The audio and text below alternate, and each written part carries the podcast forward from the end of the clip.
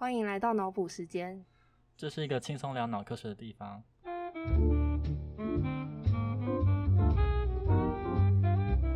那今天我们很开心可以邀请到来自清华大学生意工程与环境科学系的朱莉安老师。Hello，大家好。那老师同时也是我们清大脑科学研究中心的大学姐。那那我们今天就是请一开始就请学姐先简述一下研究方向。说我现在的研究室的研究方向。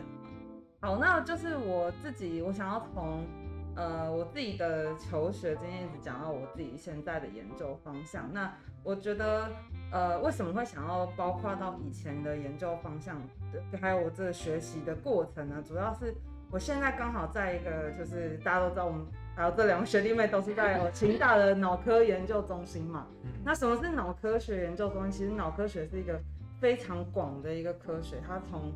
呃从研究神经系统，就是一颗细胞这种，嗯然后要到那个呃就是人的脑袋几十亿颗、八百亿颗神经细胞这么复杂的系统，都叫做研究脑科学，都叫做研究神经科学。那它所以你可以想象从一颗细胞可以研究的事情，到我们比如说用呃动物啦，然后老鼠啊，然后或者是像果蝇啊，我们用了很多果蝇来做实验，然后到人，其实呃每一个不同的研究的对象，它都需要不同的呃专长来研究。为什么呢？比如说呃你如果是机械系，好像我以前大学是机械系，嗯我就会觉得说，哎、机械系好像研究的东西就是我们要知道说，哦，机械它的一些力学啊，然后它的一些呃怎么操作它，然后它的原动力啊、静力的原理啊等等，那它到最后都会是一个工具。但是脑科学变成是一个你可以研究研究脑科学的工具，也可以研究脑科学本身这个神经系统它的呃怎么讲，就是它的生理现象，或者是它的功能。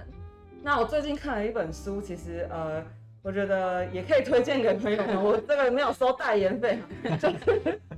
就是我最近在准备我下学期开了一堂课，那就是神经科学的研究方法的时候呢，我在看的一本科普书，它是那个谢伯让教授写的，是那个呃，就是大脑，糟糕。忘很好看，超级。我等一下会回来 recap 一下。对，大脑简史就是简单历史，大脑简史。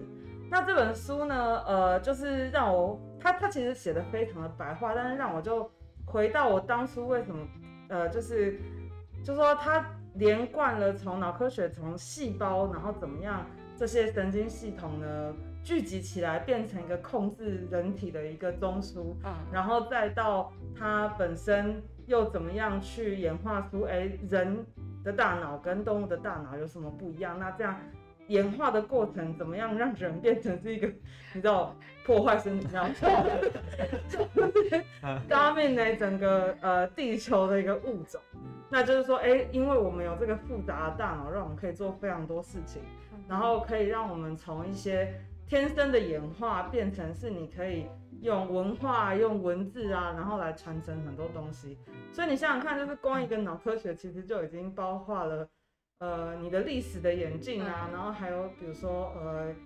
你脑袋的疾病怎么发生的，然后你要怎么把它救回来，或者是像比如说呃有各种呃就是学习上的学习上的，有的人会学得很快，有的人学得比较慢，然后有些人对技巧性的工作会比较呃容易熟悉，对，然后有一些人是对数字比较擅长，有些人对美术比较擅长，有些人对语言很天才，就是到底每个人的大脑哪里不一样，可以可以让我们就是有这么多种不同的形态表现，其实都会是我们希望因为研究脑科学然后回答的问题。对，可是超级困难，所以像我们在脑科中心，其实就会觉得说，哎，那以目前的科技发展，还没有到呃可以真的那么直接的去了解大脑里面八百亿颗神经细胞每一颗到底有什么不一样的情况下，我们就可以利用这个呃模式生物，就是说一些呃也有很复杂的行为，但是脑袋神经数量比较少少一点点的，像也没有少一点，少蛮多的 动物，像果蝇啊、老鼠来做这样子的研究。对，那呃，那回到说，那它到底需要多少个领域？我们刚刚就在讲整个发展脑科学发展的方向嘛。那到底要多少个领域来做这个呢？比如说，你原本是念生生命科学的同学，那你很适合啊，因为我们会有很多基因转殖的工具，比如说，就是我们现在因为分子生物的发展，所以你可以把很多就是不同的基因放到外来的基因放到呃这些动物的脑袋里面。你就不能放到人脑袋里面嘛，所以放到那个动物的脑袋里，就可以让我们，比如说去看特定的神经表现，就是看它的形态学长什么样子。那或者是我们也有一些蛋白质呢，它是可以，呃，就是控制神经的功能，比如说让它我们人为的去刺激某一条神经，或者是抑制某一条神经。那像这呃去年。哎，是去年拿诺贝尔奖那个 CRISPR 的这个技术哦，对，对，它就是一个又是一个新的生物科技的呃一个发明，那对，是一个很大的里程碑。那它当然不是去年才 发明出来，不然就不会去年得奖。但是就过去这几年，其实我们也慢慢就说，哎，你以前可能可以控制，呃，比如说你想要看某一个区间的呃基因，它会表达在哪些神经细胞，现在你可以精准到几百个。就是我刚刚讲的，可能是几千个 base pair，现在就是几百个甚至几十个 base pair，这么精准的一个呃，就是基因的调控。对，然后甚至我们因为就是基因定序很早就已经出来，在两千年就出来的技术，那我们现在可以就是针对每一就是每一只果蝇的细胞，我们都可以拿出直接把它拿出来做一个定序，比如说这只果蝇跟另外一只果蝇，它的基因序列或者是它的 RNA 的。表现到底有什么不一样？对它的差异有什么不一样？所以生物科技光你从这一点切入就已经很多。对，好，那我再提，那我自己是生物科技研究所嘛，那但是我大学是念机械系，虽然大家都一直问我说为什么你要去，所以我被问一百次，但呃，等一下你就会发现这个非常 make sense 的一个呃 transition，就是说，其实机械系你会觉得哦，好像我们以前我以前大学的时候大四的时候觉得说，哎。我好像很想要去做一些呃医材的开发啊等等，高中三类组，啊觉得哎这个这个呃应用方向好像蛮有趣的，嗯，但是专题做一做就发现说哎那我其实也不知道生科系在做什么，我也不知道我做出来这个工具到底人家有没有用，所以那时候才 transition 想说哎要到生科系来念硕班，没想到就念了博，就是另外一个话题。但是，呃，你就会发现说，在大学四年里面，对机械设计的一些呃训练呢，其实会让你比较知道说有哪一些工具可以帮助你开发。比如说，我们现在使用的显微镜，哦，就是光学显微镜，它其实里面都是一些呃机械结构。那呃，还有包括就是透镜啊，然后然后它的一些光学的原理。然后以及说，那如果说现在市面上显使用的显微镜都不足以让你可以，呃，看到你想要看的结构的话，你就可以想办法自己像盖乐高一样盖一台 显微镜出来。没错，那如果说对于是一个从呃小时候就是从比如说你进到大学里面从来没有碰过这个同学的的同学的话，可能就会觉得。这件事情是有一点距离的，就会觉得拿起螺丝起子不知道要转往右转还是往左转。对的同学来说，真的是太困难的事情。但是其实没有那么难。那当然就是说，我说这个求学的过程也让我觉得，呃，比较有机会说，哎，其实这些事情你只要花时间学都会，没有什么科系之分。就说这个呃每一个学，只要是你花时间下去，其实每一个每一个。专业的等于讲技术，不好意思，就是专业的技术，它其实都只要花时间练习都是可以达到的。那主要说一个人一天就只有二十四小时，你不可能什么都要会，所以我觉得在研究所的时间其实是一个很好去，呃，就是说可能你在一二年级或者甚至在硕士班的时候就可以多方尝试，呃，以围绕着脑科学为主体，然后各种不同的。呃，方面都去尝试，然后找一个你最喜欢、觉得做起来最有成就感，比如说盖起来一台显微镜的话，就很有成就感。对，或者是哎，就是做出一个什么样的生物实行为学实验，嗯哇，这是你很有成就感的事情。那这个以这个为就是呃目标去选择说你未来想要在哪个地方琢磨多一点。嗯对，那我觉得这个是一个我觉得现代的脑科学，大家想要深入研究的话，必须要具备的弹性。哦哦，对，对，跟以前很不一样。很多个领域来融会对贯通。对，然后也不要怕，就是跟呃不同领域的朋友合作。嗯对，那讲到说，比如说我们举个两个例子好了，一个是我们现在啊，就是因为过去的光学显微镜解析度大概是两百纳米左右，对，可是我们神经细胞以及里面的蛋白质大概就是二三十纳米嗯那么小，那你就会没有办法看到它。那以前你用光学显微镜看不到，就只能用电子显微镜。嗯电子显微镜解析度最高最高的可以到就是一两纳米，甚至五十几百个 angstrom。嗯哼可是，呃，那样子的显微镜其实会有一些困使用上的困难，比如说你不能用荧光来去标定一些你想要看的生物的，呃，就是比如说蛋白质啊嗯。等等，没办法看说这颗神经到底它表现了多少蛋白质，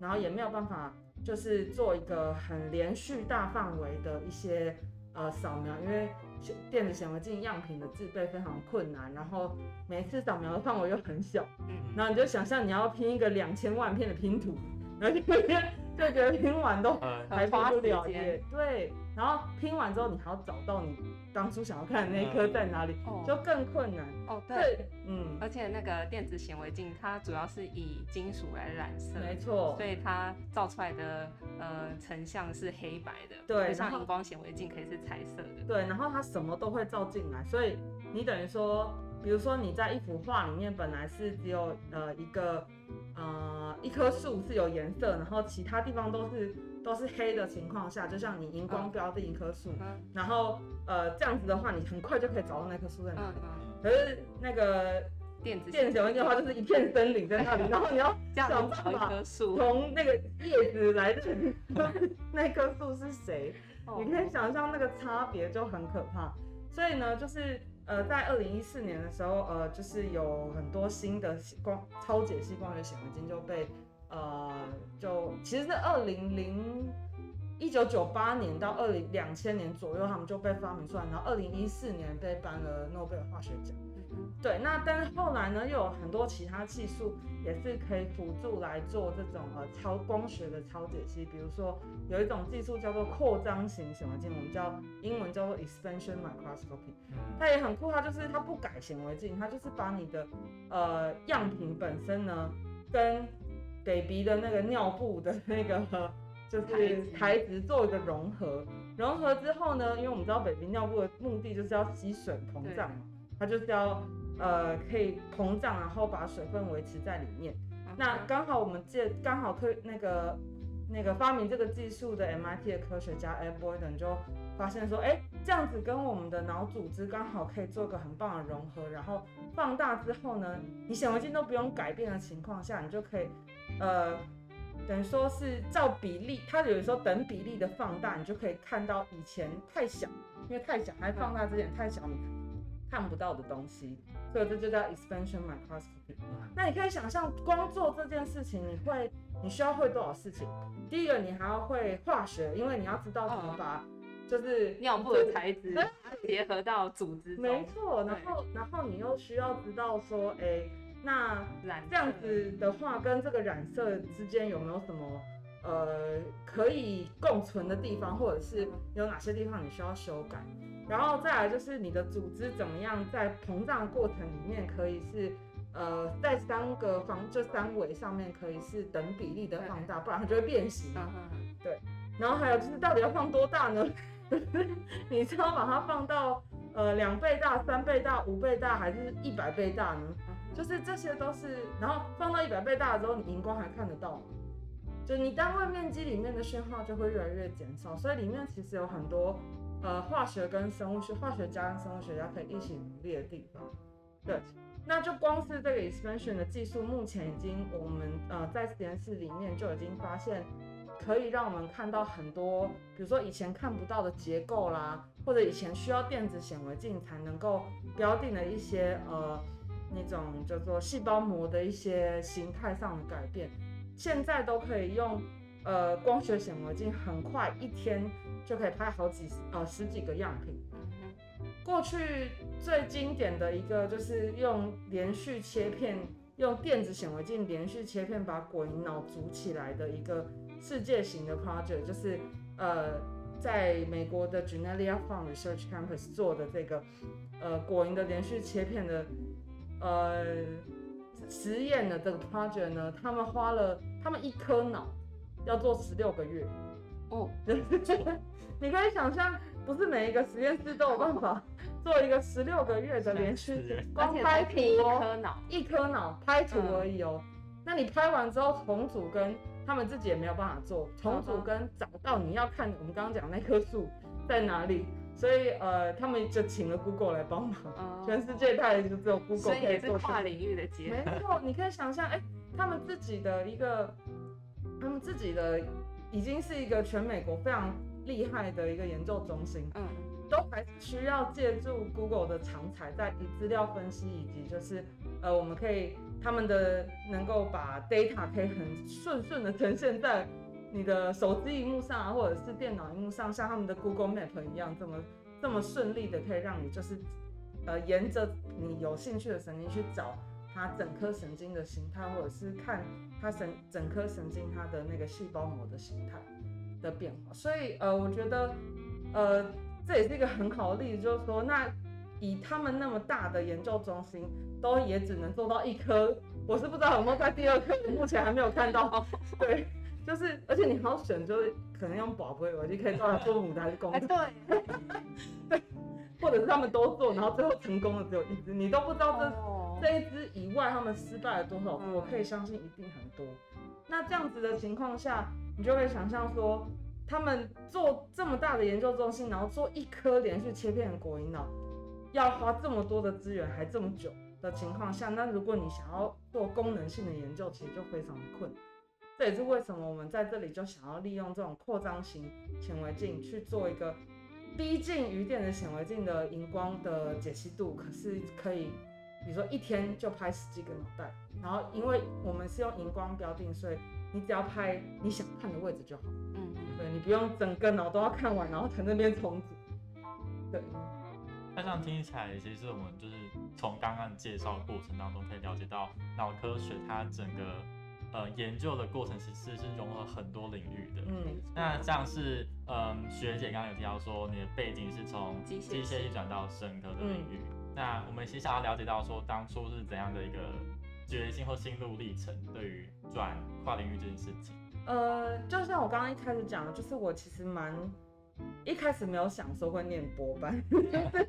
觉得说，嗯，机械系念一念，很想要做一些生意产业的应用，然后呃，觉得说不知道自己的设计在机械领域的设计到底是呃有没有是 match 整个声音产业需要的一个工具的发展方向，还是说我知道的是一个非常小的方向，其实未来发展性不是那么好，所以一开始就想说先来念两年的硕班。对，那其实现在也蛮呃幸运的，就是说过去其实因为呃十大概硕班跟博班还有我 postdoc 这几年加起来的情况，就是说一开始很害怕，都来来了半年什么都听不懂，就是来了半年 meeting 在张老师实验室，真的是鸭子听雷，什么都听不懂。大家 DNA 是什么？就是 GFP 是什么？对，就是一开始对这些专有名词，其实真的还是花了蛮多时间去适应的。对，但是我觉得就是还好，实验室的学长姐人也都还蛮好，就是都会体谅你，可能是因为体谅你这个机械系来的学妹，对，所以就觉得说，哎、好像大家都还蛮愿意跟你解释说这些呃细节是什么的。嗯，对，所以就没有在两年就被击溃的，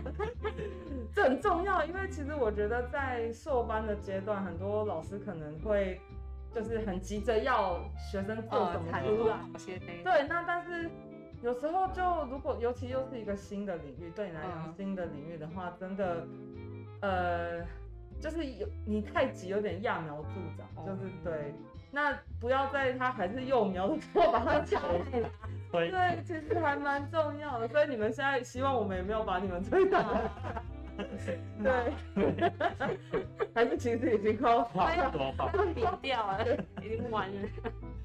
对，那就是说在这样子的一个 transition 的过程当中，就也刚好呃做了一些跟机械设计也有一点点关系的呃一些研究开发，研究上的开发。那比如说我们做了这个呃 laser tracking 的 machine 啊，嗯然后或者是像更早以前，我们其实做用呃就是机械加工做一个很简单，做一个光激发的行为的仪器。那也是刚好就是这些仪器的使用到最后都搭配着呃就是还不就是学长姐还蛮好的。呃，工作一起被发表，那你就觉得哦，这这东西做出来真的有用，对，就觉得这真的是很有用的东西，就不是说好像呃自己在家里玩这样子，就是自己做的很开心，然后就拿出来就呃没有什么用。我举一个我以前去上过有一个医材开发的例子，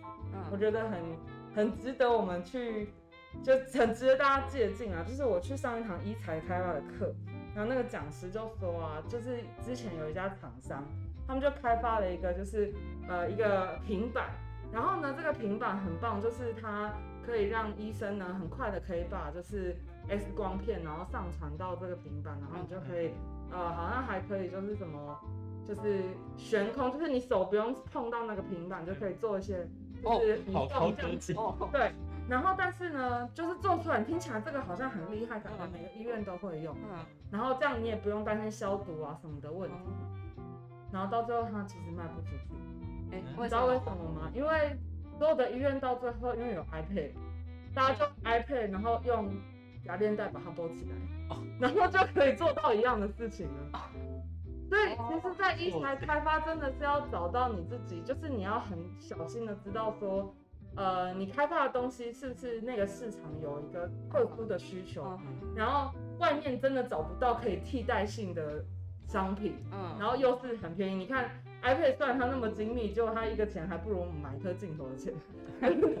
我说真的，对，所以你可以想象说，这种那种消费性电子的很多产品，其实你如果去注意的话，很多都可以变成你研究上面很大的助力。但同时，你如果是想要开发一个就是呃医材上面很重要的一个呃关键性的产品的话，那反过来你也要去很注意说，那你的竞争对手你有没有竞争对手不可取代的地方？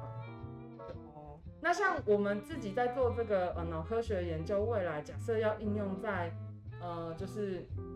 比如说医学产业啊等等的这种，其实是蛮多机会的，因为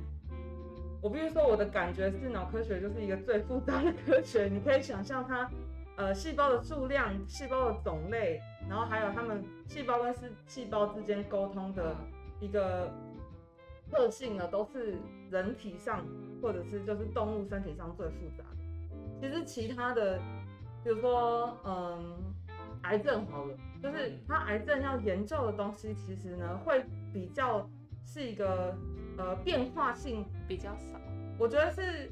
你比较有脉络可循的一个研究方式。脑科学你你会不断的看到有人蹦出很特别的一个，你知道神奇的 idea 可以应用在上面。嗯，那为什么我说就是，所以这样子的情况下，你研究完脑科学之后呢，这样子的技术很容易可以移植到其他的领域，像比如说我现在在呃声音工程环境科学系嘛，那医环系，那我们系上就有很多老师在做癌症的研究，嗯然后还有就是比如说神经损伤修复的研究。那其实我们以前我们做呃一般的大脑的研究，其实要花很多时间去看正常的大脑，跟比如说你训练它完之后，训练一只动物学会什么东西之后，嗯有什么样的改变，那那改变都非常的小。嗯可是如果今天我是要把这个东西放到，比如说整个鼠脑里面有个超大的肿瘤，嗯哼相对来讲，你可以想象那个难易度，其实有肿瘤的脑跟没有肿瘤的脑哦非常明显。多对啊，所以其实那个呃，我觉得你要看的东西变成是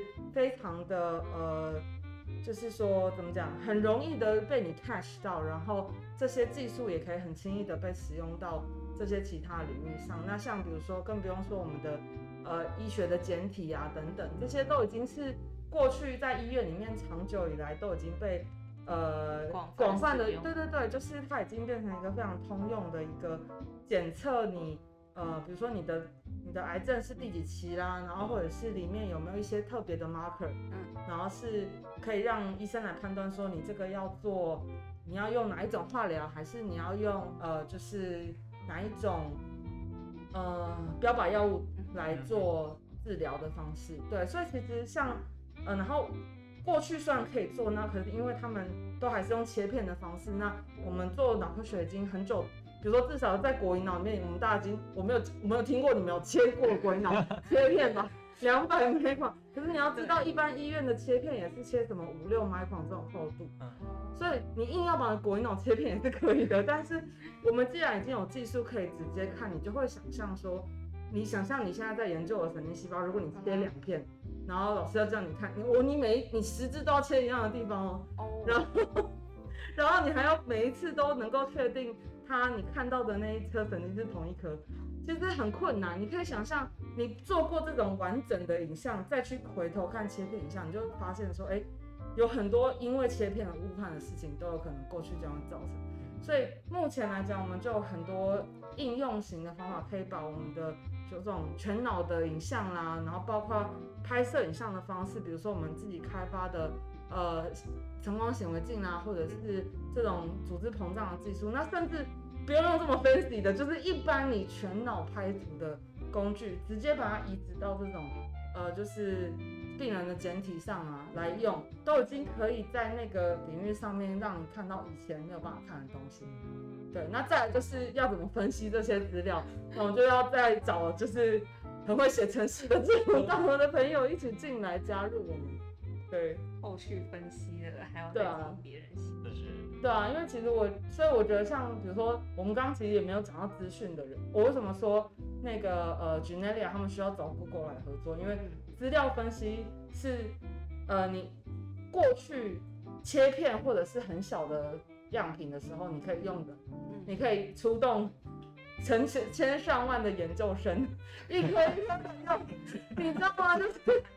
用手小画胶的方式，慢慢的法炼钢，没错，就算一二三四五这样，有没有？就梦到你睡不着的时候，就会一直在数点点。对，数这里有多少点。可是当你已经有几千万个点的时候，你没有办法做这件事。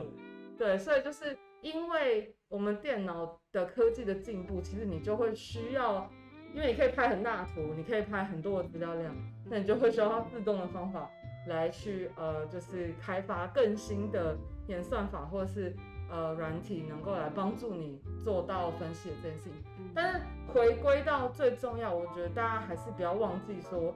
好像开发这些工具很酷，但是大家不能忘记说，开发公司为了要研究什么东西，因为常常大家会迷失在这里，所以要一直回头问自己说，哎、我开发的这个工具，是不是真的在这个领域，在研究脑科学领域有 match 到我最一开始想要问的问题，然后也要同时很就是开放的心态去看，是不是有别人已经有很多呃类似的工具可以也拿来使用这样，对，那就可以让你事对事半功倍，对，我每次都讲错这个，对。啊，脑科学真是一个非常大的领域。那节目的最后，我们想要再问一个问题，就是想知道，就是对于学姐当初你嗯如何就是跨领域之后又有一个读博班的决心，然后一直坚持到之后想要当就是现在当老师，对这样，子都一直在学术界里面。对，这是也是很好的问题，因为呃，其实我你知道念机械系不是太多同学当老师，哦大部分的同学都在在业界，嗯大概有三分之一至少同学都在台积电。哦，都有点没有啦，开玩笑。但是就是说，呃，这样子的一个呃不一样，等于说我其实跟其他同学不一样的状况底下呢，你真的要找到在博班的时候，你真的要确认说你是不是对于研究呃目开研究或开发目前世界上还没有的技术，或是大家还不知道答案的问题，有很多的呃动力。嗯，然后做这件事情本身会不会让你开心？哦，因为它的失败率很高。对，因为失败率很高，然后它的 reward 不是太多，就是你在常常被老师丢。对你毕业之后就会被自己丢，就会被 reviewer 丢，你知道哦吗？对，那就是说，那但是如果你对于比如说做出一张漂亮的图，或者是看到一个新的现象，会让你开心很久这种事情，那我就觉得这个是呃很适合电博班或者是那个呃就是继续走学术的道路的一个呃特色。但如果说你暂时还找不到，其实也没有关系。博班还有另外一个好处是，它是一个可以承受失败最好的地方。你去业界啊，可能你如果做一个 project 做三年都失败，你可能就会被 fire，对或者是会被默默的跳到不是 那么重要的部门，你知道吗？所以其实那个压力不太一样。那博班是一个让你研究比较困难的东西，然后又可以呃比较没有时间上的一个压力存在，时间跟 performance 的压力。那呃，对于就是说，呃，还没有找到自己兴趣，其实我我现在也蛮多学生是先去业业界，嗯，然后回来念博班的，其实也蛮多我有两个博班生，今年都是这样子哦。那他们其实过去他们的研究上的效率会比新生快非常多。他你可以想象，因为他们透过业界的训练，他知道做事情的效率，他必须要有一个 pipeline。嗯那在他们，你可以看到他们身上就是自己给自己的压力很大，哦所以这时候身为老师就会希望说，哎、你们可以就是稍微 slow down 一下，稍微看看外面的事情。是有很多在过程中，呃，新的可能性都可以借由讨论中来发展。所以不不用说哦，这个我们目标定这样，我就一定要什么时候达到这样子。电博班不是一个照照着课本嗯，读就呃照着课本念完就结束的一个，它是一个探索的时间了。对，所以我觉得是还蛮有蛮特别的经验。嗯对，好。那今天很开心啊，学姐可以跟我们分享那么多事情。哦，我们下一集一样会继续邀请学姐来回应更多大众对脑科学的疑问。那最后要要来就是工商一下，就是今年年底图书馆会举办一个清大脑科学的中中中新线展览，那也欢迎大家一起来参加。我们下次再见。拜拜拜